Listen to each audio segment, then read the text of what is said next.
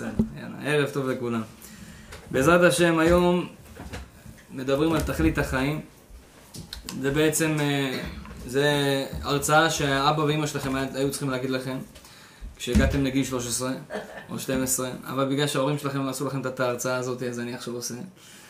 אה, בכל מקרה, למה באנו לעולם הזה? בשביל מה אנחנו חיים? שאלת השאלות, למה הקדוש ברוך הוא ברא אותנו בכלל? מה? חס ושלום, כששאלתי את זה אצל אנשים, למה הקדוש ברוך הוא ברא את העולם הזה, אחד אמר לי, לא יודע, הוא רצה לשחק איתנו סוני פלייסטיישן. זה מה שהוא אמר לי, חס ושלום. כן, היה לו משעמם. למה הוא ברא את העולם היפה והמדהים הזה מצד אחד, וגם המאכזב והאכזר הזה מצד שני? יש דברים טובים, יש דברים רעים. מה היה חסר כביכול, אם אפשר להגיד את זה בכלל, לקדוש ברוך הוא, שהוא רוצה לברוא את העולם הזה, את בני האדם, את החיות, את כל הדברים. כמובן שזה העיקר, השאלה הכי חשובה בחיים. הסיבה שאנחנו מדברים בדבר הזה היא כדי להבין בשביל מה באנו, מה אנחנו צריכים לעשות ומה המטרה של החיים שלנו. זה הולך לעזור לנו בכל התחומים. ברגע שאני אבין מה אני צריך לעשות, אז אני אבין בדיוק איך אני צריך להתנהג עם הילדים שלי, איך אני צריך להתנהג עם הבן זוג שלי והבת זוג שלי, איך אני צריך להתנהג עם ההורים שלי. מה אני צריך לעשות בחיים, אני לא אהיה אבוד, אני אבין מה אני עושה? כמו שאתה הולך לעבודה, אומרים לך מה לעשות, אז אתה, ברוך השם, הכל בסדר, אתה יודע מה צריך לעשות, אבל אם אתה משועמם ואתה לא יודע מה צריך לעשות, אתה מתחיל להתבלבל. ואז אתה מחפש דברים אחרים, ובדרך כלל הדברים האלה לא כל כך טובים. כמו שאנחנו רואים את, ה, את האחים הישראלים שלנו, שבעצם זה קורה להם, כל אחד מהם בערך בגיל 21, אחרי שהם מסיימים את הצבא, ושם קצת אה, היו איתם קשים, אז עכשיו הוא פתאום חופשי לעולם, והוא לא יודע מה הוא עושה, אז הוא מחפש את עצמו. אז חיי חלק נוסעים לעולם המערבי, לארה"ב, לקנדה לחפש את עצמם. חלק נוסעים לעולם המזרחי, כן, וחלק עולים על איזה פטריה מקולקלת ונמצאים איפשהו שם שאנחנו אפילו לא יודעים, השם ישמור ויציל, וכל זה בגלל שרוצים לדעת את תכלית החיים, בשביל מה באנו לעולם הזה. ותדעו לכם, שיש הבדל גדול בינינו היהודים לבין כל שאר אומות העולם הלא יהודים, שהם, אין להם את הדחף הזה לסיבה, לתכלית ולהבנה. כמו לנו, שיש לנו את הדחף הזה להבין, ואנחנו לא יכולים לשבת בשקט. Mm. פעם אחת מישהו אמר לי, תשים לב, היהודים בארץ ישראל, גם עכשיו שאנחנו, יש לנו ארץ משלנו, הם לא יושבים בשקט, הם מחפשים את עצמם. הצעירים בעיקר, הם, משהו מפריע להם.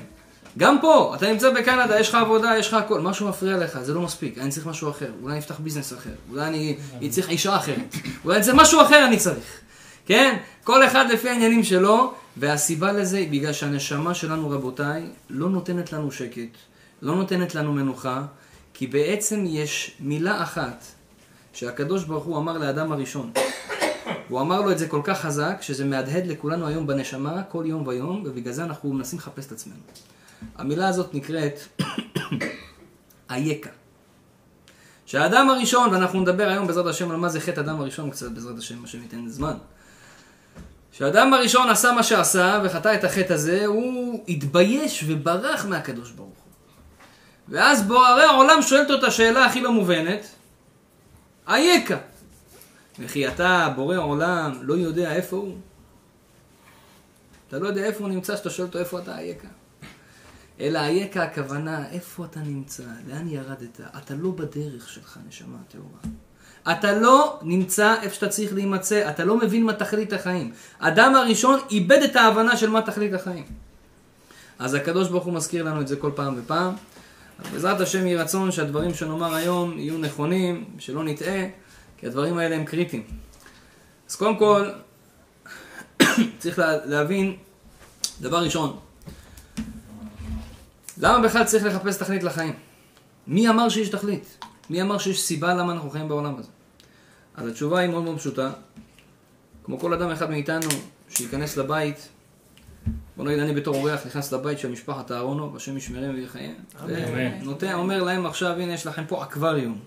יפה ככה עם אורות אולטרה סגול. כן? בשביל מה האקווריום הזה?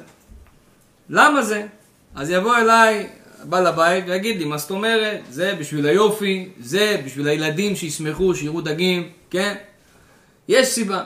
אחר כך אני עובר לכיסא ואני אומר לו, תגיד לי למה יש לך כיסאות? הוא אומר לי, למה? שאנשים ישבו. אומר, למה יש ריפוד על הכיסא? שיהיה נוח לשבת.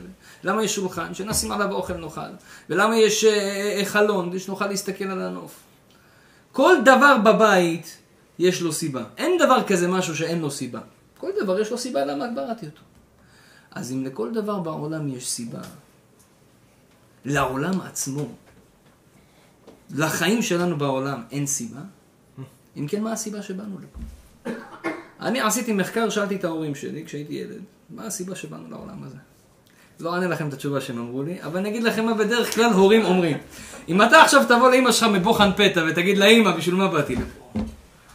אז היא כזה כאילו, מה זאת אומרת? לא שואלים שאלות כאלה ילד, אבל אם היא תהיה באמת אימא אמיתית, תגיד, תכלס אימא, בשביל מה באנו לעולם הזה, כן? ילד צריך לשאול את אימא שלו שאלות. כמו שהיה איזה ילד אחד ששואל, שאל את אימא שלו, אימא, נכון ש... איך אנחנו באים לעולם? החסידה מביאה אותנו, נכון? אז מה היא תגיד לו? כן, בטח שהחסידה מביאה אותנו. ואיך הכסף בפרנסה שלנו? אז הוא אומר, מה זאת אומרת? זה הקדוש ברוך הוא, הוא נותן לנו פרנסה. אז טוב, אז למה אנחנו מחזיקים את אבא בכלל? אני לא מבין. תחשבו על זה. בכל מקרה, ילד שואל את אמא שלו שאלות. אז השאלות האלה חשובות. לך תשאל את אבא שלך, את אמא שלך. שאל אותם שאלה, למה באתי לעולם? אבא, מה אני צריך לעשות פה? אז בדרך כלל יש שתי סוגים של הורים. יש את ההורים המשפחתיים הנחמדים, בדרך כלל שבאו מעדות המזרח, שיגידו לכם, מה זאת אומרת? באנו פה בשביל הילדים, בשביל המשפחה. כן? להביא ילדים לעולם, להביא משפחה לעולם, להביא... להגדיל את העולם. ויש הורים שיגידו לך, עם יד על הלב, בינינו, כאילו, אל תגיד לאף אחד שאני חושב ככה, אבל באנו פה ליהנות, מה? לעשות כיף חיים. לא לדפוק חשבון לאף אחד. כמה שאפשר יותר ליהנות בעולם הזה, בשביל זה באנו. תהנה מהעולם. אז, האם זה נכון? האם באנו לפה בשביל הילדים שלנו, המשפחה שלנו? באנו לפה בשביל ההנאה שלנו? בשביל מה באנו לפה? שאלה יפה. היום נעמוד על השאלה הזאת, אבל צריך גם לדעת שהשאלה היא צריכה לבעור לנו כמו אש בתוך, ה... בתוך העצמות. זה לא סתם שאלה כמו כל שאלה שאני שואל בחיים. יש כל מיני שאלות שאנשים שואלים, איזה ילד אחד ששאל את אבא שלו שאלה, כן, אבא מסתכל טלוויזיה וזה, כמו בול העץ. אז הילד, טוב, מעניין אותו דברים בעולם. אבא, למה הים כחול? אז אה, כן, בדרך כלל אומרים, כי הדגים עושים בלו בלו בלו, נכון? בלו, זה כחול. אבא, למה הים כחול? אז הוא אומר לו, למה הים כחול? אבא אומר לו, וואלה, לא יודע. טוב, אחרי כמה דקות הילד שואל עוד שאלה, אומר לו, אבא, תגיד לי, למה הירח לא רואים אותו ביום, רק בלילה? אבא חושב, אומר לו, וואלה, לא יודע. תסתכל טלוויזיה. אומר לו, ולמה אתה, הכלבים תמיד שונאים את החתולים? אז אבא אומר לו, לא יודע. אחר כך הוא אומר, אבא, תגיד, אני מפריע לך עם כל השאלות שאני שואל אותך כל הזמן? הוא אומר מה פתאום, חמודי, אם אתה לא תשאל, איך תדע? כן, אנחנו, ההורים שלנו, הם לא יודעים את התשובות לשאלות שאנחנו רוצים לשאול. אז מישהו אבל צריך לענות לי על השאלה, בשביל מה באנו לעולם? והשאלה הזאת היא חשובה. כי ברגע שאנחנו נדע את התשובה אליה, זה ישנה לנו את כל החיים. אם באמת נבין אותה. אז בואו נתחיל. בעזרת השם יתברך, כן, אז יש את הצדיקים שיגידו, מה, תשמע, יש פה רב, אז מה הוא יגיד לי כבר? באנו לעולם הזה, ללמוד תורה, לעשות מצוות וזה, כן? אז לא. עוד מעט אנחנו נסביר בדיוק למה באנו לעולם. לימוד תורה, לעשות מצוות זה חלק מסוים, אבל בואו נראה איפה זה בדיוק תופס מקום, מה הסיבה השורשית ומה בעצם התוצאות שמגיעים ממנה. אז בואו בוא נתחיל מההתחלה. בואו ננסה, אף על פי שזה בלתי אפשרי, אבל היום אנחנו ננסה להיכנס כביכול לנעליים של בורא עולם. למה הוא רצה לברוא את העולם? הרי מה הוא? אנחנו יודעים שבורא עולם הוא אינסוף. זה משהו בלי, בלי סוף. משהו שהוא בלי סוף, אז אנחנו לא יכולים להגיד שכמו שאמרתי לכם בהתחלה, כמו ההוא שהיה לו משעמם. כי אדם שמשעמם לו, זה אדם שחסר לו משהו. אין לו תעסוקה, אין לו מה לעשות, יש לו חיסרון בחיים, אז הוא משועמם. משהו שהוא אינסופי, אין לו חיסרון. הוא לא צריך כלום. יש הרבה אנשים שרגילים להגיד, בורא עולם צריך את התפילות שלנו, בורא עולם צריך את הלימוד תורה שלנו. זה לא נכון. בורא עולם לא צריך שום דבר. הוא שלם מכל שלמות, הוא אינסופי. אז למה הוא ברא את העולם? הרמח"ל, רבי משה חיים לוצטו, כותב יסוד מדהים.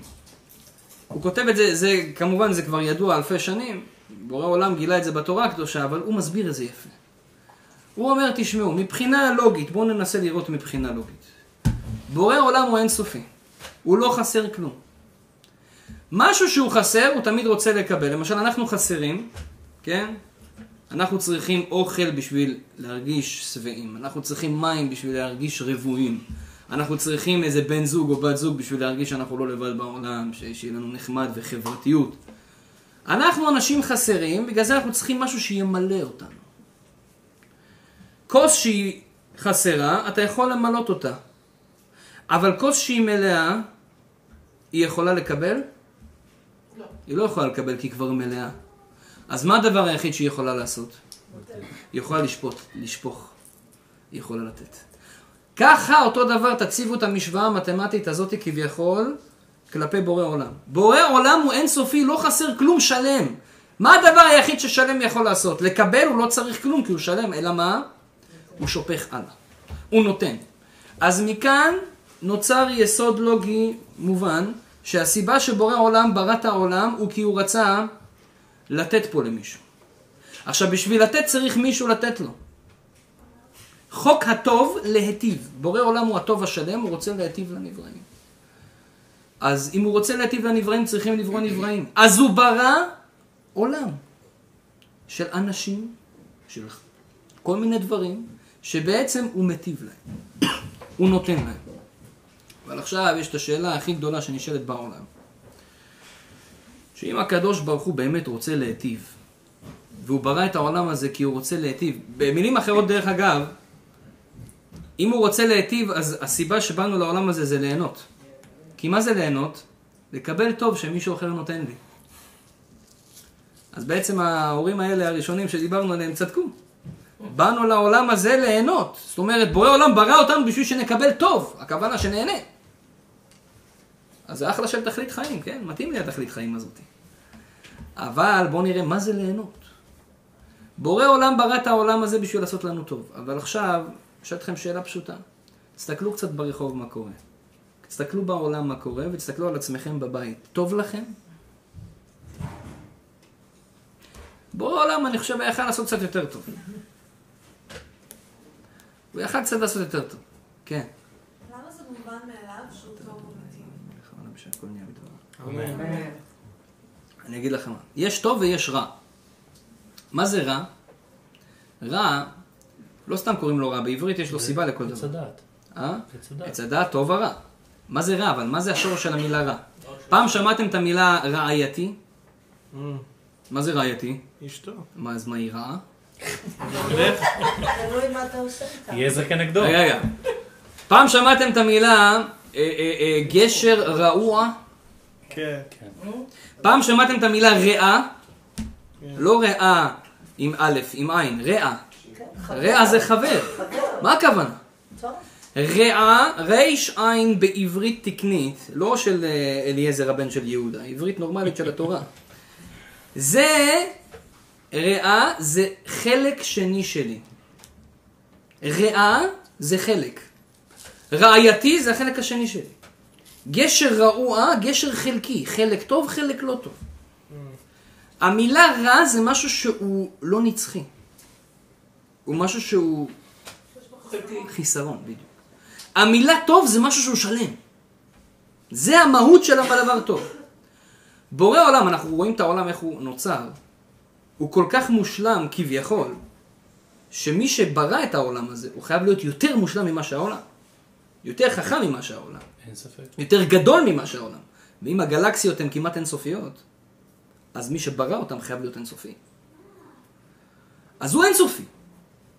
בלי גבול. והבלי גבול הזה ברא אותנו גבול בשביל להטיב לנו. אז עכשיו בינינו, אבל אתה רצית להטיב לנו, תכלס, אנחנו לא רואים בשטח את הטוב הזה. אנחנו סובלים מחלות, פרנסה, בלאגנים, שואה חס ושלום, כל מיני דברים כאלה שקרו בעולם. איך אתה בא ואתה אומר, אני בא להיטיב, סליחה שאני אומר את זה כלפי בורא עולם, אבל בשביל להבין. איך אתה בא ואתה אומר, באתי להיטיב לכם, ורואים פה הרבה דברים רעים. באת להיטיב, אז אין בעיה, תן לכל אחד מיליונים של דולרים, תן לנו את החיים הכי כיפים שיש בעולם, תעשה מזג אוויר טוב כל השנה, ונגמר הסיפור. זה לא העולם הזה, אבל... לכאורה, ככה היינו חושבים, אם אתה בראת את העולם להיטיב. אלא מה? למה שאנחנו קוראים טוב, זה לא מה שהוא קורא טוב. טוב עיניים. אז תעשה טוב שגם לנו יהיה טוב איתו. מה רק טוב שלך? אתה רוצה להיטיב לנו, לא לעצמך. אז תעשה לנו את הטוב שאנחנו מבינים מה זה טוב. שאלה קשה, רבותיי. השאלה הזאת לא אני שואל, אלא שואל רבי שמעון בר יוחאי במערה לפני 1850 שנה, בזוהר הקדוש. אם הקדוש ברוך הוא רצה להיטיב לנבראים שלו, אז למה אנחנו לא רואים טוב בעולם הזה? יש טוב קצת, אני לא אומר שלא, כן? יאמר לזכות שיש טוב. אבל לא, לא, לא, לא הטוב שהקדוש ברוך הוא יכל לעשות, אתה כל כך חזק, אתה כל כך כל יכול, תעשה פה טוב רציני. אלא מה? שעכשיו צריכים להבין ואני הולך לתת לכם סיסטם של התכלית של החיים שלנו. בורא עולם באמת רוצה לעשות לנו טוב. טוב נצחי. עכשיו, מה זה טוב? בואו ננסה לתאר משוואה, מה זה הטוב הכי טוב שאפשר לקבל בעולם. בצורה תיאורטית. אין את זה בעולם הזה שלנו. אבל בואו נתאר מה באמת הקדוש ברוך הוא היה צריך לעשות. טוב שהוא, שבורא עולם היה אמור לתת לנו, זה היה טוב שקודם כל הוא טוב שלא נגמר. כי טוב שנגמר זה לא טוב. אני לא צריך טוב כזה. כי כל הזמן אני יודע, זה הולך להיגמר, אז כבר עכשיו אני כבר לא, לא שמח בזה. משהו שהוא נגמר בסופו של דבר, כן, כשהיינו קטנים היה סוכריה שלא נגמרת, אבל גם היא נגמרת. בסוף משהו, כשמשהו נגמר בסוף, יש לך צער, זה לא טוב שלם. טוב שלם זה טוב שהוא ממשיך לנצח בלי גבול, בלי סוף. אבסולוט. זה תנאי ראשון לטוב, להנאה. הנאה שאין לה סוף של זמן. בכמות. הנאה, לא מספיק לי שהיא, לא, שהיא תהיה רק טובה של, של, בלי סוף של זמן, אני גם צריך שתהיה הנאה באיכות. אתן לכם דוגמה למשל. אדם, ילד, פעם הראשונה בחיים שלו, לא אכל בחיים שלו איזשהו מאכל מסוים. אתם יודעים, יש ילדים שגודלים במשפחות צמחוניות. אני ראיתי אחד כזה, שגדל לעיניי, משפחה צמחונית. בגיל מסוים פרק עול מהמשפחה, התחיל לאכול בשר. הפעם הראשונה שהוא הכניס בשר לפה שלו, שלו רבותיי, אי אפשר לתאר את מעלת, את הכמות ההנאה שהייתה לו באותו רגע. היה לו חיסרון כזה גדול לבשר, הוא לא טעם את זה מעולם. הפעם הראשונה שהוא טעם בשר, זה היה ההנאה הכי גדולה שיכל לקבל מהבשר כל החיים שלו.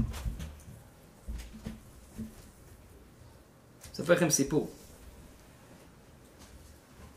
היה בן אדם בשואה, שאת הסיפור הזה שמעתי מהרב אהרון לוי. הבן אדם הזה יום אחד, הוא יצא, כשהוא הוא יצא עם הבן שלו ועם אהרון לוי כשהיה ילד, הם יצאו לטייל. תקופה עכשיו של בין הזמנים, תקופה שיש חופש מהישיבה. ואז אה, אני חושב שזה היה או אהרון לוי או הבן, הנכד שלו, שזרק איזשהו אוכל על הרצפה ופשוט לא, לא שם לב לזה. אותו ניצול שואה שהיה סבא שלו, ראה שהוא זרק אוכל על הרצפה, והרים את זה, וכעס עליו, ואמר לו, אתה יודע שזה בשואה היה יקר המציאות. כמעט בוכה דמעות בעיניים. ולא רק זה, הוא אומר, כל הטיול שהלכנו, כל אוכל שהוא ראה ברצפה, הוא הרים ואמר, זה בשואה היה יקר מציאות. וכל פעם שראה אוכל על הרצפה ככה היה עושה. אז הם חשבו שהוא קצת... אה, אבל אז פעם אחת הוא יושב איתם והוא אמר להם, אתם יודעים מה, אתם חושבים שאני משוגע. אבל בואו אני אגיד לכם מה קרה. אני, כשנגמרה השואה, החלטתי לנקום בהיטלר. איך אני אנקום בהיטלר? הוא כבר... אה, איך אני אנקום בו? הוא אומר, היטלר הרעיב אותנו למצב כזה ש... ש...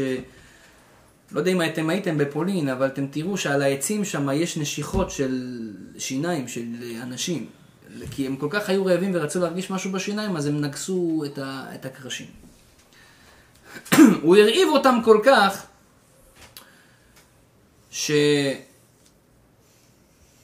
בשבילהם, כל דבר שהם ימצאו, זה יהיה משהו מדהים. זה יהיה הטעם של החיים. הוא אמר שאחרי ששחררו אותם, באו אמריקאים וכל זה, היו הרבה אנשים שבגלל שהאמריקאים גם בטיפשות גדולה, אבל אולי זה היה חסד, הם שחררו להם מנות של אוכל לכל האנשים. והם פשוט התנפלו על זה כאילו לא ראו אוכל מימיהם. ואכלו את זה בכזאת תאווה, שהמון אנשים רק מתו בגלל האוכל. הקיבה שלהם לא יכלה להכיל את האוכל שלא אכלו חמש, שש שנים. עכשיו בפעם אחת בבום, והרבה מתו מזה, כל השעה הוא שרד. בסוף הוא מת משובע מאוכל. אומרים חכמים שאדם שאוכל דבר אחרי שהוא התגעגע אליו מאוד, הטעם של הדבר הוא יהיה בהרבה יותר חזק והרבה יותר חריף. הוא אומר שכששחררו אותם, אז הם עדיין פחדו שהנאצים רודפים אחריהם, אז הוא התחפה בתוך איזה פח. בפח הזה הוא מצא משהו מדהים, שלא היה לו הרבה שנים. הוא מצא שתי תפוחי אדמה לא מבושלים. שתי תפוחי אדמה שלמים. טועים? הוא אומר, אתם יודעים מה זה היה בשבילי? זה היה כמו... זה, זה, זה, זה נס. משהו לא יאומן. הוא אומר, אכלתי את שתי תפוחי האדמה האלה כמה שעות. ואז אחרי המלחמה, לאט לאט הוא השתקם, והוא אמר, אני הולך לנקום בהיטלר. חסך פרוטה לפרוטה, גר בצרפת, חסך פרנק לפרנק, ומה עשה בסופו של דבר? לקח את הכסף שאסף, נכנס למסעדת גורמה, אמר להם, חבר'ה, אני משלם את כל הכסף, סגרו את המסעדה רק בשבילי. תערכו לי שולחן הכי גדול פה, עם כל האוכל הכי טוב שיש לכם. והנה הכסף. ואז הוא אומר, עשיתי את הנקמה שלי בהיטלר, מה שלא אכלתי כמה שנים, כן? עכשיו התפרקתי ואכלתי. ואכלתי ואכלתי ואכלתי עד שלא יכולתי להכניס אותו. הוא שיגע, הוא השתגע. יימח שמו וזכרו היטלר שיגע אותם. הוא אומר, אבל עם כל מה שאכלתי את המאכלים הכי טובים שיש בצרפת, בכסף הכי יקר וכמה שאני רוצה, הוא אומר, שום דבר מכל המאכלים האלה לא ישתווה אפילו בגרם אחד לשתי תפוחי אדמה בתוך מחנה השמדה בתוך הפח. לא מבושלים. הטעם של השתי תפוחי אדמה האלה אי אפשר להשוות אותו בכלל, לשום דבר שאני אוכל היום. הוא לקח לי את הכוח בטעם, אין לי טעם יותר בפה, הוא אומר.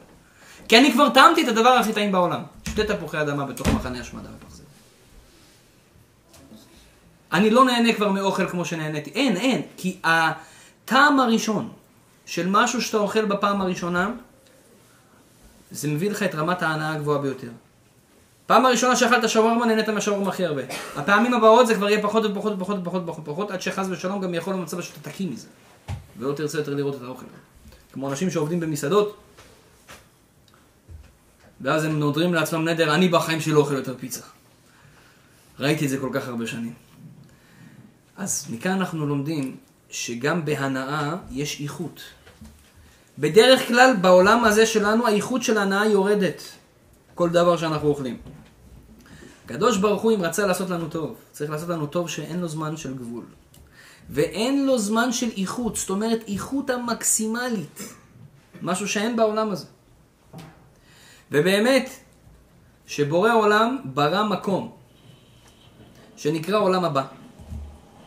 ובמקום הזה כל אחד מהנשמות שלנו מאיתנו, כולנו, נקבל 100% של איכות של הנאה, 100% של כמות של הנאה, כי אין שם סוף, זה עולם נצחי. זאת אומרת, הוא באמת ברא דבר כזה. אבל השאלה היא, אז למה לא שמת אותנו שם מההתחלה? אם אתה רוצה לעשות טוב, שאנחנו נהנה ברמה הכי גבוהה, בכמות ובאיכות, אז תשים אותנו ישר כבר שניברא בגן עדן בעולם הבא. מה הורדת אותנו לעולם הזה? מה אנחנו צריכים לעשות פה בכלל? אלא יש עוד אלמנט קטן, רבותיי. וזו הסיבה למה באנו לעולם הזה באמת, בעיקרון, בשתי מילים. זה כי כשאתה מקבל טוב, טוב שלם, זה אמור להיות טוב שהוא במאה אחוז של כמות, בלי זמן, מאה אחוז של איכות, אבל הוא גם צריך להיות, שאתה מקבל אותו בזכות, לא. ולא במתנת חינם. כי בוא נגיד אם בן אדם יבוא אליי עכשיו ויגיד לי, תשמע, אני עושה אותך מיליונר, יביא לי כסף. אני בחיים לא ייהנה מהכסף הזה ברמה הכי מקסימלית, כי אני יודע שזה לא כסף שלי. אני מקבל מתנת חינם, אני אוכל על שולחן של מישהו אחר. יש לי בושה. אני לא השגתי את זה בעצמי. ילדים שנולדו להורים שהם עשירים, הם מרגישים את זה.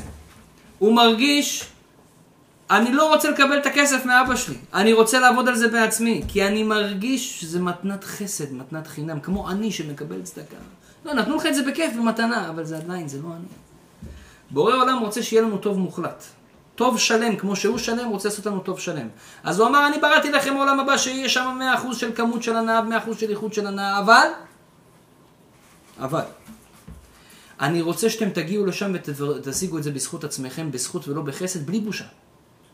ולכן הוא ברא את העולם הזה שנקרא עולם העשייה. מה זה עולם העשייה? אנחנו יורדים לפה בתור נשמות בתוך גוף. הקדוש ברוך הוא ברא עולם, ובעולם הזה יש ניסיונות, ויש מלחמות, ויש קשיים, ואנחנו צריכים להתמודד עם הקשיים. וברגע שאנחנו מתמודדים עם הקשיים, אנחנו מרוויחים את השכר הזה של ה-100% כמות ואיכות של הנאה של טוב שבורא העולם ייתן לנו. אנחנו מרוויחים אותו בזכות עצמנו, ולא בחסד. אבל יש עוד אלמנט של טוב מושלם. נכון שיש זמן של עבודה שצריכים לעבוד בשביל לקבל את זה בלי בושה. אבל צריך גם ליהנות בזמן ש... שעובדים. גם בעולם הזה אני רוצה ליהנות. ולכן אתם תראו שיש בעולם הזה מלא הנאות. בורא עולם ברא את העולם הזה בשביל ליהנות. כתוב בגמרא שאם אדם ראה איזה פרי שהוא רוצה לאכול, זה משהו שהוא רוצה ליהנות ממנו. והוא לא אכל, הוא ייתן על זה את הדין בשמיים. למה לא אכלת? צריך גם ליהנות מהעולם הזה. היה לך זמן לטעום מטעמים, בעיקר שזה בחגים, בשבתות, בזמנים הנכונים, ואתה לא טעמת, זה לא טוב. נכון. אתה צריך גם ליהנות מהעולם הזה. כי תכלית החיים, רבותיי, זה ליהנות. אבל ליהנות, צריך לדעת איך. ליהנות זה לא התכלית פה. מה קורה בעולם שלנו היום? כולם משנים את התסריט. הם מבינים שהתכלית של החיים זה ליהנות, אבל הם חושבים שצריך ליהנות פה. אבל פה היא באמת אי אפשר ליהנות, כי פה זה עולם מוגבל. העולם הזה נגמר, מי, מי, לפ- מי מאוד מהר, מי מאוד, מי קצת יותר, אבל בינינו, לכולנו זה מהר. 120 שנה זה לא כל כך הרבה. בעיקר שהרבה מאיתנו כבר עברו חצי. ולא הרגשנו את החצי הזה. אלא מה? בוודאי שהקדוש ברוך הוא, אם הוא רוצה שיהיה לי טוב, אז הוא רוצה שיהיה לי טוב רציני, טוב נצחי, טוב אה, משהו רציני. בשביל זה יש עולם הבא. והאמת היא, שהיום זה כבר לא סוד, יש אנשים שחזרו משם, ומספרים. אני יודע על כמה אנשים שהיו בעולם האמת. לא רק בדור שלנו, בדורות הקודמים. בגמרא זה כתוב. זה כתוב בספרים של קבלה. אנשים חזרו ומספרים לך. אני אפילו, אבא שלי בתור ילד סיפר לי שהוא היה לו איזה מוות קליני. הוא אומר לי, רציתי להישאר שם. היה שם כמות כזאת של אהבה והרגשה טובה שפשוט רציתי להישאר שם. מה אנחנו עושים פה בכלל בעולם הזה? כתוב, טובה שעה אחת של קורת רוח בעולם הבא מכל חיי העולם הזה. אתם יודעים מה זה קורת רוח? קורת רוח זה שעה כזו של, של עצבנות כזה, שעה כזה, לא, לא, אתם מכירים את הזמנים האלה שיש לכם כאילו... הרגשה, מה זה רעה? הרגשה לא טובה, יש כאלה תקופות כאלה. הוא אומר, תאר לך שנייה אחת, שעה אחת של הרגשה לא טובה בעולם הבא, זה יותר גדול ויותר כיף מכל ההנאות של העולם הזה. נסו לקחת את כל החיים שלכם, 120 שנה, ואת כל הרגעים שאתם נהניתם. בוא נגיד, בוא נגיד אם אפשר יהיה דבר כזה, לקחת את כל זה ולהכניס את זה לתוך כדור. כדור הנאה. ולבלוע את הכדור הזה בפעם אחת. תארו לכם יש דבר כזה. הוא אומר, זה לא משתווה, כל ההנאות שהיה לך כל החיים לא משתווה לשעה אחת של הרגשה לא טובה בעולם הבא. אז מה זה הרגשה טובה בעולם הבא? זה רק שעה אחת. אז צריכים להבין שיש דבר כזה. וכולנו מכירים וכולנו יודעים שיש דבר כזה נשמה. והנשמה היא ממשיכה. הנשמה היא, היא, היא, היא, ממשיכה הלאה. כשאתה לוקח, אתם יודעים שאדם שנפטר, שמרימים אותו, בוא נגיד עכשיו אני לוקח אותך, אני מרים אותך. החתן מרים את הכלה, נכון? בחופה, לא יודע, בחופה. זה רק בסרטים ככה שמרים את הכלה. מרים את הכלה, ברוך השם, מרים אותה. אבל, אם חס ושלום אדם מת, אני לא יודע אם מישהו מכם היה לו את המצב הזה שאתה. שאתה הרמת את האלונקה. אדם שנפטר הוא יותר כבד מאדם שהוא חי. לכאורה תגיד, למה? זה אמור להיות הפוך. כשאתה חי, עוד יש לך שם רוחניות, עניינים. הוא אומר, אלא הנשמה היא מרימה את הבן אדם. כשיש לך נשמה, היא מרימה אותך. אז יותר קל להרים אותך. אתה חי. אבל כשאתה מת, הנשמה הלכה, אתה כבד, אתה נמשך לרצפה יותר. הנשמה לא מרימה. ולכן, זה אחד ההוכחות שאנשים ככה מבינים, איך המת יותר כבד? הנשמה היא זאת שמרימה. אין נשמה, אז זה יותר כבד. יש לנו נשמה. הנשמה הזאתי, מהעולם הזה היא לא נהנית. היא באה לעולם הזה לעבוד, לעשות פה עבודה, כדי ששם היא לא תקבל בושה. ותדעו לכם, שם זה עולם אחר לגמרי. זה עולם שלם לגמרי. יש שם עולמות, יש שם מקומות, יש שם מדורים. זה עולם שלם ומושלם במלואו. אנחנו אפילו לא יכולים לתאר כמה שאנחנו חושבים שהעולם שלנו גדול, ולא הייתי בארץ כזאת, ולא. שם זה פי בכמה וכמה. כל המקומות שיש שם, האנשים שיש שם, הצורת התעסקות והחיים שם, זה עולם שלם. האמת היא, מי שלומד זוהר הקדוש, מי שלומד גמרא, הוא יכול קצת לטעום ולהבין מה יש שם. אבל זה עולם שכולנו באנו ממנו. כתוב בגמרא, אדם שמגיע לעולם הזה לפני שהוא בא, בעולם העליון שואלים אותו. שואלים גם את אשתו. אתמול דיברנו בהרצאה שבאנגלית שאני נותן לצעירים. אומרים לבן אדם, אומרים לאישה, את רוצה לבוא לעולם הזה? כי בדרך כלל נשים, הארי הקדוש אומר, לא מתגלגלות. הם, אם הם לא סיימו את התיקון שלהם בעולם הזה, בדרך כלל, יש להם אפשרות לתקן את זה בעולם העליון, לא מביאים אותם עוד פעם לעולם. אלא אם כן, בעלה צריך אותה, שבדרך כלל הוא צריך אותה, ואז שואלים אותה, את רוצה לבוא עוד פעם? ואם היא מסכימה, עליה נאמר הפסוק, אישה טובה, מתנה טובה לבעלה. למה מתנה? היא לא היית חייבת לבוא. היא יכולה להגיד, וואלכ מה, אני אבוא עוד פעם לעולם הזה לסבול? כבר גלגול הקודם הספיק לי, אני לוקחת צ'אנס, אני שוכחת כל מה שכתוב שהמלאך סותר על פיו, נותן לך כאפה, משכיח לך כל מה שהיה, אז אתה עכשיו בא עכשיו חדש, אתה יכול לעשות עבירות, היא יכולה להיות יותר גרועה ממה שהייתה פעם שעברה. אומרת, יש לי אפשרות לתקן שם קצת את עצמי, ונגמר הסיפור, למה אני אבוא לפה עוד פעם? אבל היא אומרת, לא, איך בא להסתדר? כן? אני אבוא פה בשביל לעזור לו, היא אישה טובה. מתנה טובה לבעלה. וזה אם בעל צדיק הוא זוכה באישה הזאת. ואם לא, אז היא, הוא לא זכה בה. אבל אתה מדבר על אישה שהיא צדיקה, אבל מה עם אה? אנשים שהן לא צדיקות? טוב, זה משהו אחר. בדרך כלל זה מדובר על אישה שהייתה נורמלית, לא, לא יודע אם צדיקה, על אישה שעשתה רצון בעלה, עשתה, עזרה לו בעבודת השם. אז זה נותנים להם בחירה, ולכן שואלים אותך, ואנשים הרבה פעמים שואלים שאלה, מה, באתי לעולם הזה, למה הקדוש ברוך הוא ברא אותי במשפחה כזאת, למה יש לי אבא כזה מעצבן, למה יש לי אמא כזאת מעצבנת, למה יש לי אח כזה מעצבן, למה נבראתי עם אף עקום ועם עין פוזלת ועם גבה למעלה וגבה למטה ושפתיים גדולות ושפתיים קטנות. אז מה התשובות? אז אנשים שואלים את השם, למה בראת אותי ככה?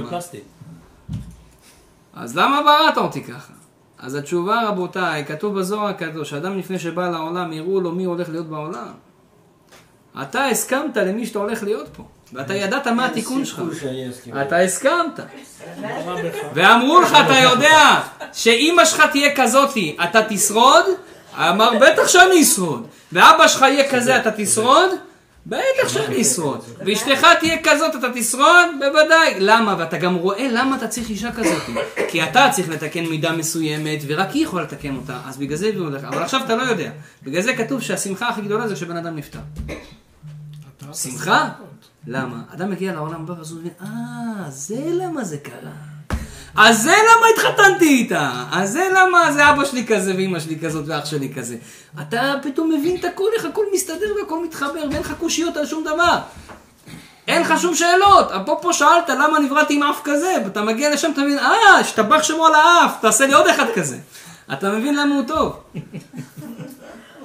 זה, זה, זה העניין. אז זה מה שמלמדים אותנו חכמים. כל אחד בא לפה בשביל עבודת השם. בשביל שלא יהיה לו בושה בעולם הבא. עכשיו, בשביל שלא יהיה לך בושה, מה קרה? בעיקרון, כולנו לא היינו צריכים ל- להיות פה. כן, כולנו לוזרים. היה את אדם הראשון, הוא היה צריך לעשות את כל העבודה בשבילנו. אבל, בורא עולם, בשביל שלא יהיה בושה, בשביל שהנשמה של אדם הראשון, שבעצם כל הנשמות שלנו, כולנו, היינו כלולים בתוך אדם הראשון. אדם וחווה. כולנו. ועכשיו הוא היה צריך לעשות את כל העבודה שלנו בעצם, ביום אחד.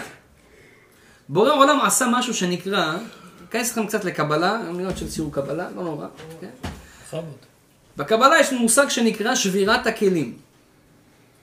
מה זה שבירת הכלים? איזה כלים נשברו פה בדיוק? אלא מה? בורא עולם בשביל ליצור בעולם הזה עבודה. הרי הוא רוצה שאתה תגיע לעולם הבא בלי בושה. אז צריך ליצור לך פה עבודה שאתה תשיג את זה בזכות, נכון? שתעבוד. בשביל ליצור פה עבודה, הוא בעצם ברא את העולם, והוא ברא עשר כוחות בעולם. השבע הכוחות התחתונות, שנקרא שבע ספירות אחרונות, נכנס בהם האור האלוקי, והם נשברו. זה מושג קבלי.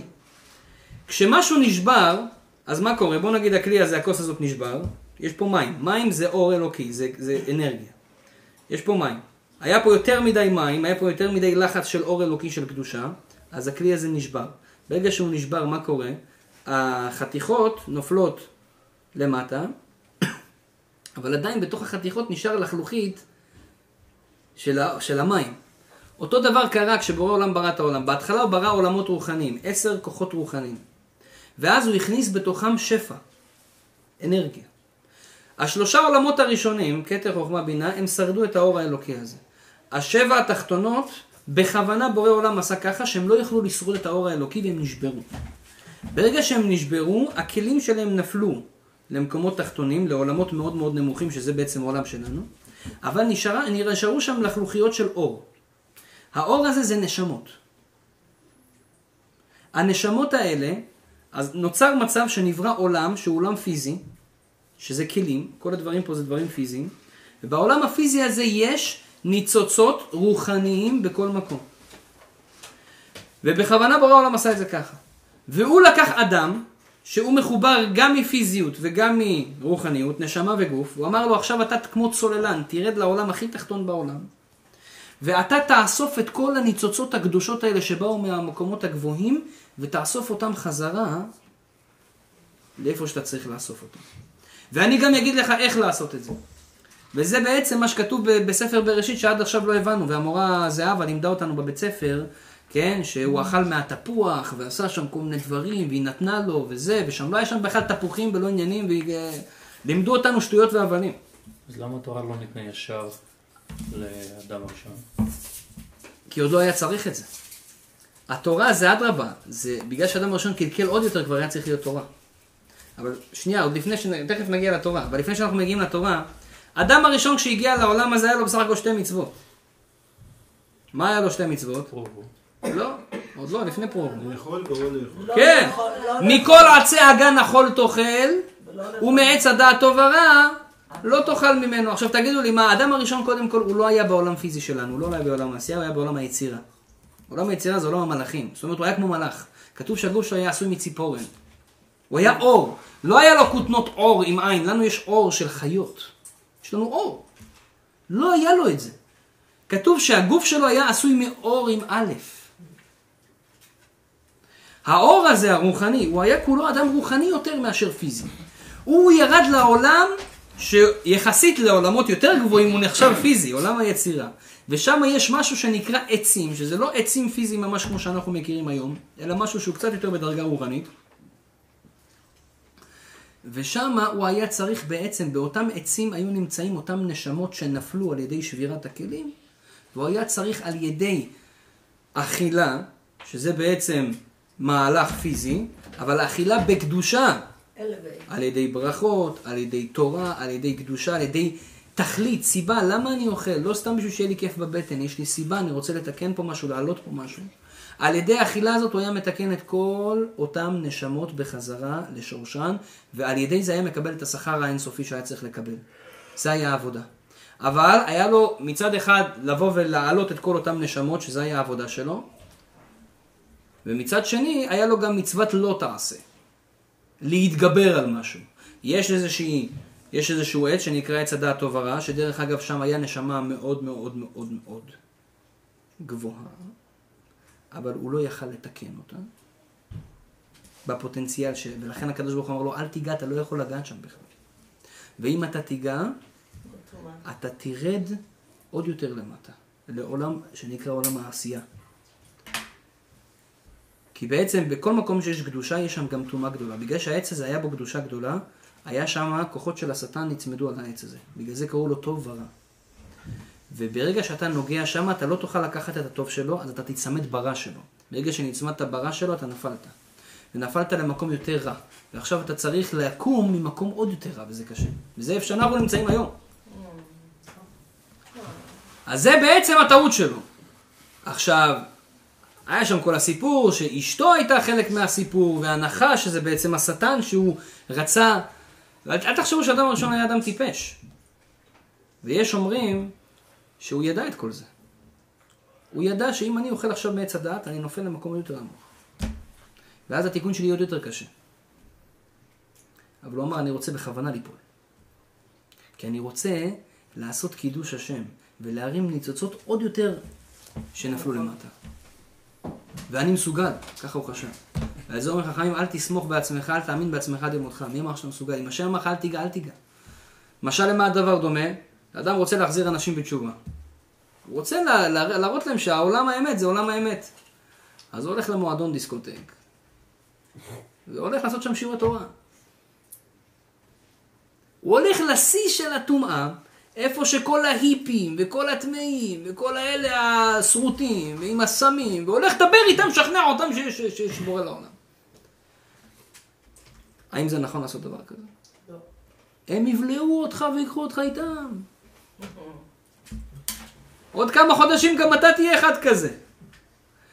אז אדם הראשון אמר, לא, אני מסוגל, אני מסוגל לרדת לעץ הדת טוב ורע ולתקן אותו. השם אומר לך, אל תיגע, עזוב אותך, אל תיגע, אתה לא מסוגל, אתה תרד לשם, הם יקחו, הם, הם, הם יבלעו אותך. זה היה הטעות של אדם הראשון בדקות. וכולנו עכשיו, רבותיי, נמצאים אחרי חטא אדם הראשון.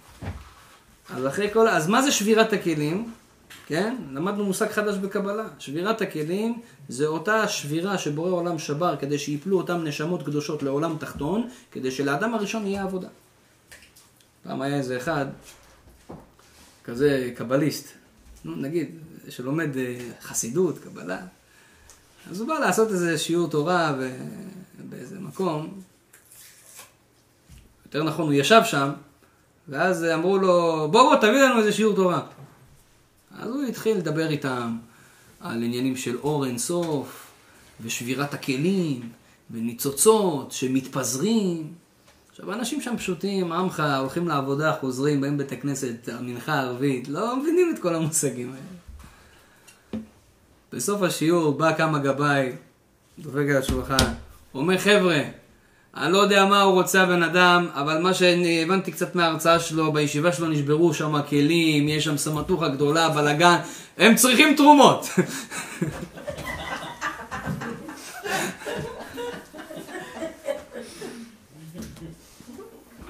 זה, יש מושגים שהם מאוד רוחניים, קשה לנו להבין אותם. המקובלים מתעסקים בזה. אבל נגענו קצת בשביל להבין שבעצם עד היום הזה, רבותיי, כולנו, כן. לפני שבוע, אחד אה, הרג את הבן שלו, בגלל שהוא נכנס יותר מדי עם התורה, והוא חשב שהוא השתגע מהקבלה. זה גם- קורה, זה גם. קורה. כמו שאמרתי עם הרופא בשנות ה-60. אז מה- אז מה קורה איתנו עכשיו, רבותיי? אנחנו אחרי חטא אדם הראשון. אדם הראשון עשה מה שעשה, ואותם ניצוצות שאדם הראשון היה צריך לתקן, הוא לא תיקן, ואדרבה, הוא נפל יותר נמוך. וכתוב שם שהיה שם עוד יותר נפילה. כי אחר כך, בגלל שזה היה עם אשתו, אז הוא פרש מאשתו 130 שנה, לא נגע בה. כתוב שבפרישה הזאת שהוא פרש מאשתו, יצא לו זרע לבטלה. ואתם יודעים שבעצם מזה נוצרים ילדים. מהזרע של האב נוצר ילד. כשאדם מוציא זרע לבטלה, נוצרים ילדים רוחניים. אבל הילדים האלה הם אין להם אימא. אז מה קורה? אז באה מה שנקרא אשתו של השטן, שהיא מזדווגת עם אותם טיפות, ויוצרת מהם מלאכים לא טובים. ואז מה קרה? והאדם הראשון היה אדם כזה גדול, והוא חטא בכזה חטא, ולכן הוא יצר נשמות מאוד מאוד מאוד מאוד. יותר נכון, נשמות קדושות של אדם, אבל היו מחופות בכזאת קליפה וטומאה גדולה. וכל אלה היו צריכים לעבור תיקון. כל הנשמות האלה הגיעו בדור של המבול. ובגלל זה הם היו עושים הרבה עבירות, היה בהם קליפה חזקה מאוד, ולא יכלו להשתלט על עצמם. ובורא עולם מחק אותם מן העולם. וחזרו עוד פעם לתקן את עצמם בדור הפלגה, שבנו את הבניין של, של זה, בבל. של בבל. וגם שם לא הצליחו. ואז חזרו עוד פעם בדור של יציאת מצרים. ושם בעצם הם תיקנו את עצמם. ולכן במצרים הקדוש פרעה זרק את כל הילדים ליאור. למה ליאור? כי זה היה גלגולים של דור המבול שנשטפו במים, גם עכשיו נשטפו במים. ובגלל זה הוא גם היה מעביד אותם בחומר ובלבנים. כי זה היה גלגול של דור הפלגה שהיו עוסקים בלבנים. ואז בסופו של דבר, משה רבנו, שהוא היה גלגול של הבל, שזה הילד הקדוש שיצא מאדם הראשון. הוא בא והוציא את כל אותם אה, אה, נשמות והחזיר אותם בחזרה לקדושה. אבל עדיין נשארו נשמות שעוד לא חזרו לקדושה, זה היה הערב רב. ואז הם עשו בעיות. ועד היום הזה אנחנו מנסים לתקן, כל אחד מאיתנו. אנחנו מנסים להרים את אותם ניצוצות קדושה שיש בתוכנו ולתקן את הנשמה שלנו. איך מתקנים את הנשמה שלנו? בשביל זה הקדוש ברוך הוא נתן לנו תורה ומצוות. הוא אמר לנו, תשמע, עד דור של מעמד הר סיני, היית יכול לתקן את עצמך על ידי דברים מאוד מאוד פשוטים. בורא עולם היה לו נביאים בעולם שאמרו את רצון השם, ואנשים היו עושים את זה. מי שלא היה הולך בדרך הזאת, היה מקלקל את הנשמה שלו. מי שהיה הולך בדרך הזאת, לא היה מקלקל את הנשמה שלו. אבל אחרי זה הוא אמר, ותשמעו, אנחנו צריכים לקחת קבוצה של אנשים שהם ידאגו לתיקון העולם. לסיים התיקון הזה. זה בעצם העם היהודי, העם הנבחר. שנתן לנו דירקשן, דרך מדויקת, מה אנחנו צריכים לעשות בשביל לתקן את כל הניצוצות שיש בעולם. ותדעו לכם, זו הסיבה שאנחנו מפוזרים בכל העולם. וזה הסיבה שפתאום יש לך, אשתך באה לך יום אחד ואומר לך, תשמע, בוא ניסע אולי ללוס אנג'לס ככה חופשה. מה אתה חושב, סתם היא רוצה לנסוע ללוס אנג'לס? שופינג. אה? או פתאום אתה עולה לך, תשמע, לא נחמד לי בדירה הזאת, אני רוצה לחפש בצפון, אני רוצה לחפש בדרום, אני רוצה לחפש שם. הכל זה סיבות, למה? כי יש לך ניצוצות קדושה שאתה צריך לתקן במקומות האלה. ועם האישה הזאת, ועם הבן אדם הזה. ואז אתה עובד בעסק מסוים, אתה עושה משא ומתן עם גויים ועם יהודים. אתה לא מבין למה הוא קנה ממני ואני קניתי ממנו, זה הכל ניצוצות קדושה שאתה מחזיר לעצמך, והכל זה, זה תיקונים שלך בעולם הזה. רק בורא עולם מצפה ממך בכל דיל כזה, בכל עניין כזה, בכל מעבר דירה כזה, בכל מעבר ארץ כזה, להכניס רוחניות בגשמיות. זה המטרה שלנו בעולם. אדם הראשון ירד לעולם הזה, הקדוש ברוך הוא עשה שבירת הכלים, אמר לו, קח, תאכל מהעצים של הגן. מה זה לאכול? לאכול זה דבר פיזי. תאכל את זה עם קדושה. תכניס באוכל הזה רוחניות, תכניס בו ברכה, תכניס בו קדושה, תכניס בו אלוקות. תראה את האלוקים באוכל הזה. תיקח את האור הקדוש שיש בתוך הניצוץ הקדוש, במים האלה יש פה ניצוץ קדוש, תיקח אותו על ידי שאתה עושה פה פעולה רוחנית ותמשוך אותו בחזרה אליך בזה שאתה בולע אותו. תצמיד אותו אליך בחזרה, תגיד ברכה, תעלה אותו לשורשו. זה התיקון שלנו בעולם. זה מה שנקרא בלשון הקבלה לברר ניצוצות קדושה. מה זה לברר? יש בהלכות שבת הלכות שנקרא בורר. מה זה בורר? יש לך צלחת, בצלחת יש לך אורז, אפונה וגזר. זה נהיה ביחד, להתערבב לך עם האורז והאפונה בגזר. אתה אומר, וואלה, לא בא לי על האפונה, ואתה מתחיל להוציא את האפונים. אתה בורר אותם. אתה מוציא את הרע מהטוב. אותו דבר, זה על העבודה שלנו בחיים. להוציא את הרע מהטוב. העולם הזה יש בו הרבה רע. אבל יש בו ניצוצות קדושה האלה שנפלו בשבירת הכלים, הטיפות האלה. כל דבר יש בו ניצוץ קדוש. אתה צריך להוציא אותו משם, להשאיר את הרע במקומו ולהוציא את הניצוץ. אבל תדעו לכם שיש דברים שאנחנו לא יכולים לתקן אותם. מה הכוונה? יש דברים שנבראו בעולם שבורא העולם אומר לך, אתה לא יכול לתקן, יש שם כל כך הרבה טומאה, אין לך את הכוח לעשות את זה. למשל, זה למה הקדוש ברוך הוא אסר לנו לאכול חזיר. הוא אסר לנו לאכול סוס. אסר לנו לאכול גמל. הוא אסר עלינו ללכת לבית עבודה זרה. להריח ריח של עבודה זרה. מה הבעיה עם זה? מה אכפת לך? בינינו, רוצה שאני אהנה, תן להיכנס, בא לראות כנסייה יפה וזה. מה, מה, אכפת לקדוש ברוך הוא לכאורה שאני אכנס לשם? מה אכפת לקדוש ברוך הוא אם אני אוכל חזיר? תן ליהנות, רצית שאני אהנה בעולם הזה, תן לי ליהנות. אומרים שחזיר זה טעים. מה, אני לא יודע, תגידו לי אתם. לא זה יודעים. גם לא יודעים, ברוך השם, כולם צדיקים. אה? אבל אומרים שזה טעים, יש אומרים, כן. יש אה, בגמרא מופיע שיש... אה, יש דג. זאת, זאת, איך קוראים לה? ילטה, ילטה. שיבוטה. אשתו של רב נחמן, היה לו אישה כזאת, תותחית כזאת. אז יום אחד היא אומרת לו, וואלכ, בעלי, בא לי לאכול בשר וחלב. הוא אומר לה, אנחנו רבנים, אנחנו לא אוכלים בשר וחלב, מה זה זה? אמרה לו, לא יכול להיות, אני שמעתי שכל מה שהקדוש ברוך הוא אמר אסור, גם אמר מותר. אין דבר שאסור לגמרי. אמר לחבר'ה שלו, חבר'ה, לכו תשחטו פרה, תביאו את הטינים של הפרה, תעשו אותה שתי וערב, תצלו את זה על האש, תביאו לה לאכול. שזה בשר וחלב וזה מותר לפי התורה. ואז אמרה לו, ובא לי גם לאכול אה, דם. דם? כן, יש אומרים שזה דם, אתם יודעים, אתה רוצה את הסטייק, אני רוצה אותו עם הדם. כבד. אמר לה, תאכלי כבד, כבד כולו דם, וזה מותר. אסור לאכול דם, אבל כבד מותר לאכול, אז מותר. אמר לו, טוב, עכשיו בא לי חזיר, וואי, הגזמת. אקספרימנטית. עד עכשיו הייתי איתך בסדר, עכשיו הגזמת? לא, לא, לא, לא, לא. יש דג שקוראים לו שיבוטה. ואומרים שהוא נמצא עכשיו באיראן, באוניברסיטת בר אילן עשו מחקר, זה שתי רוסים, לא, שני יהודים יותר נכון, עשו מחקר, בגמרא כתוב שדג השיבוטה, המוח שלו תואם כמו, כמו חזיר. ויש אומרים גם חלקים אחרים בגוף שלו.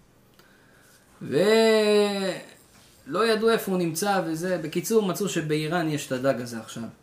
ואני שאלתי פה איזה איראני אחד, אמרתי לו, אתה מכיר דג שיבוטה? שיבוטה, מה שיבוטה זה? אה, שבוט, הוא אומר לי, שבוט.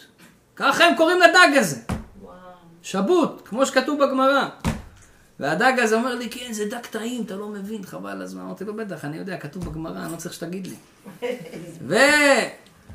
אז הם לקחו ומצאו את הדג הזה, עשו באוניברסיטה, עשו מחקר, זה את זה במאמרים שם, בעיתון. ותפסו את הדג הזה, ורצו לראות אם הוא טוען כמו חזיר. אז לקחו איזה ולודיה וסלאבה, כן? אמרו להם, חבר'ה, אתם זוכרים מה זה חזיר ברוסיה? אמרו לו, כן, אנחנו זוכרים. יאללה, לא, תאכלו את- את המוח של הדג, תגידו לי אם זה אותו דבר. אמרו לו, זה שתי טיפות מים. ברוך השם. יש כל דבר שהשם אמר אסור, השם אמר מותר. מותר, כן? הוא אסר על האדם אישה נידה, אבל התיר את הבתולה שיש לאדם בתולים. כל דבר שהוא אסור, אפילו בדברים הכי לא, לא נחוצים, יש מותר. השם לא עושה, למה? להראות לך את הנקודה שאמרנו קודם. השם ברא את העולם ליהנות. זה שאני אמרתי לך כמה דברים שאסור, אתה יודע למה? כדי שיהיה לך טוב אחר כך, כי זה העבודה שלך פה שלא תקבל בושה שם. ויהיה לך הנאה שלמה. אבל באמת אני רוצה שתהנה בחיים. ותדעו לכם, אדם שמקיים את התורה, הוא יהיה בן אדם הכי מאושר גם בעולם הזה. למה? כי בעצם התורה, נכון שהיא אומרת לך על הרבה דברים אסור, אבל האסור הזה הוא אסור טוב. זה כמו הדוגמה שכולם נותנים על העניין של נידה. אישה נידה, אסורה על בעלה, וואלה, קחות שבועיים, אני מתגעגע, לא יכול, קשה לי, וזה. אבל אומר רבי מאיר בעל הנס, אדרבה, אחרי שבועיים חביבה עליו כביום החופה. אמרנו, כמה שאתה מתגעגע למשהו, אחר כך שאתה מקבל אותו, ההנאה שלך יותר, יותר איכותית. אז זה בעצם אדרבה, השם אומר לך, אני רוצה, אני, השם הוא חכם, הוא אומר לך, אני רוצה שאתה תהיה גם חכם. אז אדרבה, אתה צריך להתרחק מזה כדי שאתה תהנה יותר אחר כך, וכמו שצריך. ושלא תימאס, שהאישה לא תימאס מבעלה, שהבעל לא יימאס מאשתו. זה טריק שהקדוש ברוך הוא יצר בעולם. אתה חושב זה אסור, אבל לא, האסור הזה בא בשביל טובתך. אותו דבר גם לגבי לאכול דברים שהם לא כשרים. לגבי לעשות דברים שהם אסורים. היום בשתי הלכות ביום דיברתי על נושא של גילוח. אדם שמתגלח. השם אמר, אל תתגלחו עם סכין. מה אכפת לך שאני אתגלח עם סכין? זה יותר חלק. ז'ילט. זה יותר נוח ככה. מה אכפת להשם שאני אתגלח עם סכין? אז באמת, להשם אמרנו, השם הוא, הוא, לא, הוא, לא, הוא לא צריך כלום. באמת לא אכפת לו. להשם הדבר היחיד שאכפת לו זה אכפת לו ממך. הוא רוצה שיהיה לך טוב. כי הוא ברא את העולם בשביל שיהיה לך טוב. והוא יודע שהוא ברא את העולם בצורה כזאת, שאחד מהעבודות שלך בעולם הזה, הוא למשוך שפע לעולם. ושפע של העולם הוא תלוי בך. כי אתה בנוי כמו שכל העולמות העליונים בנויים. למה לגברים יש זקן ולנשים אין זקן? פעם חשבתם על זה? שאלה טובה. יש גם נשים שיש להן זקן. כן, אבל לא, בחיים זה לא יהיה באותה צפיפות, באותה צפיפות אוכלוסין כמו הזקן של הגברים. בחיים. תראי לי אישה אחת כזאת, אין בעולם אישה אחת שיש לה זקן במדויק. במדויק כמו גברים ככה שגודל... אה, אה, אה, כל יומיים. יש, יש תופעת הרוף, מה שנקרא. בסדר, אבל לא באותם רמות. נדיר, זה מוטציה. זה נדיר. לא, זה כבר יכול להיות אה, אנדרוגינוס, ויש דבר כזה שנקרא איש ואישה בתוך בן אדם אחד, ההלכה מדברת על זה. אני מדבר איתך על אישה נטו שנבראה אישה, שאתה רואה פתאום יש לה זקן. למה אין דבר כזה? רק מזה אני אומר לכם צריכים לחזור בתשובה. מה, אה, אם באנו פה ב... ב... ב... ב... בפוקס, כן? זה לא הדוגמה. אז, אז, לא, אני אומר, אם באנו פה בפוקס, אז, אז, אז, אז למה לא, לא צריכים להיוולד שתינו עם זקן? אישה צריכה ואמרת את זה. או, אלא מה? אלא מה? הגבר, למה יש לו זקן? כי הזקן של הגבר הוא מסמל בעולמות העליונים את 13 המידות של השפע, שמשם יורד את כל השפע של הבן אדם. כל האנרגיה שלך, הבריאות שלך, הפרנסה שלך, הכל שלך ושל אשתך ושל הילדים שלך, הכל זה יורד מה? זה יורד דרך צינורות. עכשיו, אנחנו בנויים פיזית בדמות של, של העולם העליון. כמו שבעולם העליון יש צינורות שזורמים שם שפע של, של ברכה, ברכות שזורמים לכל אדם ואדם, בעולם הזה זה מסתמל בזקן שלך. אז מה קורה? בורא עולם אומר לך, לטובתך, אם אתה תיקח סכין ואתה תגזור את הזקן שלך עם סכין, אז מה קרה עכשיו? אתה תלשת מהשורש את הצינור של השפע שלך. אז תלשת לעצמך ברכות. אז עכשיו אתה צריך לקבל דרך אנשים אחרים. אלא מה? אז הוא אומר לך באמת, אף אחד לא אמר לך עכשיו להיות אה, בבא סאלי, כן? אה, אתה יכול, מותר לפי ההלכה לגזור את הזקן. אבל לא מהשורש. כי השורש, אתה כרתת את השורש, וזהו, וזה לא טוב לך. זאת אומרת, כל הדברים האלה השם עושה לטובתנו, בשבילנו. כן, הבבא סאלי היה אוהב זקן, אתה יודע, הוא היה, היה אצלו בן אדם שהיה לו זקן, מה זה ארוך? כמעט עד הרגליים שם, עד הסוף. כזה היה זקן. בבא סאלי לפעמים היה קורא לו, כן? וככה סתם מלטף לו את הזקן. להנאתו. היה נהנה! למה? הוא יודע, הוא, אתה רואה זקן בעולם הזה, אתה יודע מה זה בעולם העליון? זה מסמל משהו גבוה מאוד. כן, כן. הוא היה, היה פעם, הבבא סאלי היה מאוד מאוד strict עם זקן, אז היה איזה אחד מהחברים שלו שם שקרובים אליו, שאשתו כזה הייתה עושה לו בעיות, כאילו, מה זקן וזה, לא רוצה, אני רוצה שאתה תהיה מגולח. אז הוא תמיד היה מגולח כזה עד הסוף. אז הבבא סאלי אמר לו, מה הבעיה שלך? למה אתה לא, אתה, אתה חלק, מאיתנו, אנחנו כולנו עם זקן, תהיה גם אתה. אז הוא אומר, לא, אשתי וזה. הוא אומר, תביא, אני אדבר עם אשתך. עכשיו, בבא סאלי היה אדם בעל רוח הקודש, כן? אשתו באה אליו. אז הוא אומר לה, תראי, אני, את יודעת שאני רואה דברים. יש, אני ראיתי דבר, מאוד חשוב לך לדעת. אני ראיתי שבמשפחה שלכם, מישהו צריך להיות שתות זקן. לא אכפת לי מי. תחליטי, או הוא או את, אבל מישהו צריך לא לגעת. עכשיו תחליטי.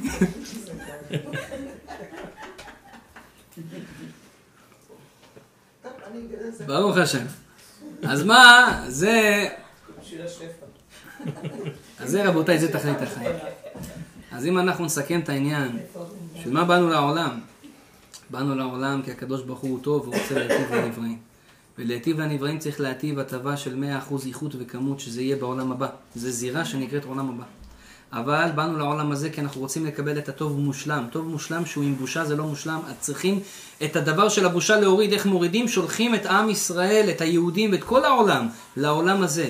ובעולם הזה יש להם עבודה. העבודה הזאת היא גורמת להם לקבל את השכר בעולם הבא, שזה אחרי 120 בזכות ולא בחסד. אבל אם מה שקרה בסוף שבעולם הזה לא עשית את העבודה שלך, אז מה קורה? אדם בא לפה, השם אמר לו, הנה, בראתי לך יצר הרע, בראתי לך עניינים, בראתי לך עבודות, אתה צריך לתקן נשמות, אתה צריך לברר ניצוצות קדושה. עשית את זה? וואלה, לא עשיתי את זה. אז מה השם עושה? מכניס אותך למכבסה. לא, הוא אומר לך, תשמע, אבל אתה רוצה להגיע לשם עם בושה? אתה לא תהנה מהעולם הבא. והיום אנחנו לא מבינים מה זה, אז אוקיי, בסדר, זה לא יהנה מהעולם הבא. חבר'ה, זה נצח. אז בורא העולם אומר, אתה יודע מה? יש לך עוד צ'אנס. אז מגלגלים אותו. אז הוא בא עוד פעם, וחיים חדשים, וניסיונות חדשים. וכל הניסיונות החדשים זה מה? זה לפי מה שקרה בפעם שעברה. כי הפעם שעברה נפלתי באלף, בית, ג', ד' ולא השלמתי את התיקון של הנשמות המסוימות האלה שהייתי צריך לעשות, ולא תיקנתי את המידות האלה שאני צריך לתקן, אז עכשיו לפי זה הקדוש ברוך הוא נתן לי אבא כזה ואימא כזה ואישה כזאת שהם בדיוק יגידו וידברו ויעשו את מה שאני צריך בשביל התיקון שלי. זה כמו לחזור כיתה. בדיוק את מה ש... ובגלל זה, זה גם דבר שצריכים מאוד, אני צריך מאוד להתחזק בזה, כולנו צריכים להתחזק בזה. שכל דבר שקורה לנו בחיים, אתם לא מבינים איזה טוב זה. זה פשוט חסד. לפעמים השם שולח לך, חס ושלום, כן, אנשים שהם לא כל כך הם, אה, אה, אה, נחמדים בחיים, בלשון המעטה. כן, אם זה בעבודה, אם זה בכביש, אם זה בבית, אם זה בכל מיני מקומות. ניסיונות. ואתה בדרך כלל לא מקבל את זה יפה. קשה לך עם זה. אבל אנחנו פשוט לא מבינים איזה חסד זה. כי הניסיון הזה זה בדיוק מה שאני צריך. אני פשוט צריך להתעורר ולהבין מה השם רוצה ממני עכשיו. וזה משפט שצריך להדהד אצל כולנו כל החיים. כל דבר שאתה עושה, מה השם רוצה ממני עכשיו? קרה איזה משהו. מישהו חתכתי בכביש. מה השם מצפה ממני עכשיו? פעם מישהו אמר לי, אה, דרך להיות ירא שמיים. מה הדרך להיות ירא שמיים? אני רוצה להיות צדיק. אבל הרבה פעמים בחיים יש לך איזשהו משהו ואתה לא יודע מה לעשות. אז איך אתה תדע אם באמת השם רוצה את זה או השם לא רוצה את זה? אז פעם מישהו אמר לי, תחשוב, החפץ חיים היה עושה את זה? נראה לך שהוא היה עושה את זה? הוא לא היה עושה את זה. אז גם אתה אל תעשה. אם אתה תעשה דבר כזה, זה קשה מאוד, כן? זה קשה מאוד. אבל אין ספק שתגיע לרמות גבוהות מאוד. למה? אתה חושב עם השכל לפני כל צעד. מה השם רוצה ממנו? וכולנו יודעים בתוך תוכנו מה השם רוצה. יש רק רגעים מאוד מאוד ספציפיים, נדירים, שאתה באמת בספק גדול שאתה לא יודע מה השם רוצה. וגם פה אפשר איכשהו, אתה יכול לקחת עצה מאיזה בן אדם גדול, אתה יכול אפילו לעשות גורל במקרים קריטיים. ותקבל תשובה. מה זה קורה? גורל זה, פעם דיברנו על זה, לקחת חומש ולפתוח ספר, אבל זה שוב, זה מקרים קריטיים מאוד, שכמעט זה לא קורה לנו בחיים. וכל השאלות שיש לנו, כל הבעיות שיש לנו בחיים, יש עליהן תשובה. רק צריך להבין שזה תכלית החיים. אז אם עכשיו, כמובן שדיברנו על זה בשתי מילים, אבל אם עכשיו יבוא הבן שלי וישאל אותי, יבוא אשתי, תשאל אותי, מה אתה עושה פה בכלל? למה השם ברא את העולם? אז כמובן שאנחנו לא דיברנו על הכל, אבל לפחות יש לנו רקע כללי והבנה לאיפה אנחנו הולכים, למה אנחנו נמצאים ומה צריך לעשות. והעולם הזה, רבותיי, הוא קצר מאוד מאוד. צריכים לנצל אותו. לטובה. גם ליהנות ממנו, כי באנו גם פה בשלב מסוים גם ליהנות קצת. לא צריכים לסבול בעולם הזה. אתה צריך להיות, להיות נהנה בעולם הזה. והאמת היא שהחכמים מגמלים לנו, הדרך היחידה שבן אדם יכול ליהנות בעולם הזה, ופה זה כבר הגאון מווילנה נכנס לתמונה, זה על ידי תיקון המידות. מה הכוונה? מי באמת בן אדם שנהנה מהעולם הזה? זה אדם שהוא שולט על המידות שלו. אדם שהוא שולט על עצמו שהוא לא כועס. אדם שהוא שולט על עצמו שאין לו שנאה בלב. אין לו טינה. אין לו שמירת, כן? היום קראתי, אשתי הביאה לי לקרוא משהו מאוד מעניין. מישהו אמר, מה זה, מה זה, מה זה לשמור טינה? זה להביא לחבר, לאדם, לה- להביא לאדם אחר דירה בראש שלך בחינם. פשי. הבנתם את הנקודה? אתה שומר לו טינה, הוא מעצבן אותך, אתה לא יכול לסלוח לו. בעצם נתת לו דירה בראש שלך בחינם. הוא גר שם תמיד בלי כסף. אתה פראייר בקיצור. כן? בלשון המעטה. אז מה, אהבתי את זה. למה? זה מראה לך, תשמע, אנחנו סובלים בחיים לא כי אין לנו כסף, לא כי יש בעיות בריאותיות, לא, לא, זה לא הסבל האמיתי בחיים. יש אנשים שאין להם כסף והם מאושרים שבמאושרים. יש אנשים שיש להם אפילו מחלה והם שמחים גדולים. אתם יודעים למה? כי הם שולטים על המידות שלהם. אם אתה יודע להיות שמח בחלקך, אין מאושר ממך. לא סתם חכמים אמרו, זהו עשיר, השמח בחלקו. והאדם שהוא לא שמח בחלקו, יהיה לו מיליונים של דולרים. הוא יהיה בן אדם הכי עצוב בעולם. כמה אנחנו רואים אנשים עשירים מתאבדים, כמה אנחנו רואים אנשים עשירים שבאים ככה בינינו, הרבנים יודעים את זה. אומר לך, תשמע כבוד הרב, אין לי סיפוק בחיים. אני לא נהנה מהחיים. למה? הוא לא עובד על המידות שלו. הוא כעסן, הוא שומר טינה, הוא שונא, הוא חושד שכולם רוצים את הכסף שלו, הוא חושד שאשתו נמצאת איתו כי היא רוצה את הכסף שלו, אז אין לו גם אהבה בחיים. כל הדברים הללו, רבותיי, אדם שלא מתקן את המידות שלו, הוא לא נהנה בעולם הזה. אז מה השם אמר? תקיימו את התורה, והתורה היא בעצם תיקון המידות. התורה היא תיקון המידות. האדם שמקיים את התורה, הוא עובד על לא תשנא את אחיך בלבביך. הוא עובד על לא תיקום ולא תיטור, לא לנקום באנשים. אתה עובד על ואהבת לרעך כמוך, לאהוב כל יהודי, אהבת, אהבת, אהבת, אהבת, אהבת כמו שאתה אוהב את עצמך.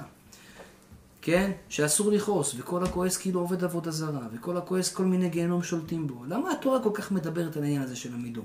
ורקב עצמות קנאה, שזה מרכיב לך את העצמות ואתה מת יותר מוקדם. וגם בקבר כתוב שאדם שלא היה מקנא בחיים שלו, הוא נשאר שלם בקבר. וזה דברים מעשים בכל יום, היה סיפור על איך קוראים לה, הרב זמיר כהן, שמעתי ממנו פעם, חידר. הייתה, על על, הייתה בחורה בדורנו, שמסכנה בגיל שלוש נהייתה צמח. צמח, מגיל שלוש, ואתם יודעים מתי היא נפטרה? בגיל 93. כן, כל החיים שלה בבית חולים. לא רצו לנתק, אסור לנתק את המכשירים וכולי, הייתה צמח, נפטרה בגיל 93, בשיבה. ואחרי תקופה מסוימת, אחרי הרבה שנים, היו צריכים בכל מיני סיבות להעביר אותה מקבר לקבר. פתחו את הקבר שלה והיא הייתה שלמה, שלמה לגמרי. לא נגע בה שום דבר. שאלו את הרבנים, איך יכול להיות? היא לא הייתה איזושהי צדיקה מיוחדת. בחיים שלה לא קנאה באף אחד. בחיים שלה לא עשתה עבירה. אז אתה רואה מה זה בן אדם, יש פה סיפור מפה מפה ועד הודעה חדשה. צדיקים בוודאי, היה את רבי עבדאללה סומך, הרב של הבן איש חי בבגדד, שרצו המוסלמים האלה שם לבנות קב, לבנות בניין על הקבר שלו. זה real estate, כן? הורס לנו את החיים. רצו לבנות בניין על הקבר שלו. אז מה? אמרו לו, תשמע, כסף זה כסף, אנחנו רוצים לבנות פה בניין, תזיזו את הרב. אין מה לעשות, ניסו להילחם, לא הצליחו, בסוף, אחרי כמה שנים אחרי שנפטר, פתחו את הקבר, הוציאו את הרב, היו שם גויים. איזה שתיים שלוש גויים שם התגיירו רק מלראות את הרב. אמרו אנחנו רוצים להיות יהודים. אם אתה נשאר שלם אחרי כמה שנים בקבר, זה אומר שיש משהו אלוקים בשמיים שלכם. זה לא הגיוני. החידה, גם אותו העבירו לארץ ישראל אחרי 200 שנה. בן אדם היה שלם. 200 שנה בקבר. מעבירים אותו לארץ ישראל, הרב מרדכי אליהו, בדורנו אנחנו, קברו אותו בהר הזיתים בירושלים. איפה הוא קבור שם? לקחו אותו שלם, אחרי 200 שנה בקבר, איך בן אדם נשאר שלם? וזה לא הגיוני רבותיי. מכאן אתה רואה הוכחה שצדיקים במיתתם קרויים חיים. ואנחנו, בורא עולם אומר לנו, אתה בעולם הזה כמה זמן נשאר לך? וכל הצדיקים האלה, ידעו לכם, לא חיו הרבה שנים. חיו 40 שנה, 38 שנה, אתה רואה אנשים לא, לא האריכו, היו כאלה שהאריכו ימים. הרב כדורי עליו השלום נפטר לפני 10 שנים, חי 114, 116 שנה. האריכו ימים גם, הרב אלישיב, הרב עובדיה, הם כולם מאריכים ימים. אבל יש גם כאלה בזמן כל כך קצר, הגיעו לכל כך רמות גבוהות. כל אחד מאיתנו יכול להיות שם. זה רק עניין של להבין תכלית החיים, אני הולך עם זה עד הסוף. אני מפיץ את זה, אני מספר על זה, אני אומר את זה לאשתי, אני אומר את זה לילדים שלי. חבר'ה, לא באנו לפה סתם. באנו לפה בגלל בארץ זה. לא מדברים על זה מספיק. בעזרת אני השם, עכשיו מבין מה אתה אמרת, ששפתותיו דוברות בקבר, למה הוא- עדיין שמה. כן, בעזרת השם. היום היה. שיעור קצת, אה? שיעור, אתה מבוא לשיעור. היום היה שיעור... לחי לחי, עוד מעט אנחנו צומחים כנפיים. היום היה שיעור קצת יותר, אה, יותר עיוני, יותר הבנה מעמיקה של העולם, של החיים, אבל זה דבר שהוא בסיסי וצריך ונחוץ לכולנו. אני רוצה לברך את כולנו פה, את משפחת אהרונוב, שברוך השם מזכים אותנו לבית. בעזרת השם שכולנו, בעזרת השם נלך בתכלית החיים האמיתית, אמן. שנזכה לפני שניפטר מן העולם, להשלים את נפשנו, שלא נצטרך לבוא לעולם הזה עוד פעם בגלגול. אמן. מספיק כבר מה שיש לנו הפעם הזאתי, ברוך השם. נשלים את תיקון נפשנו ונזכה בעזרת השם לחיים טובים בעולם הבא, אמן. בעולם הזה, אמן. אמן ואמן. תודה רבה. מדהים, מדהים.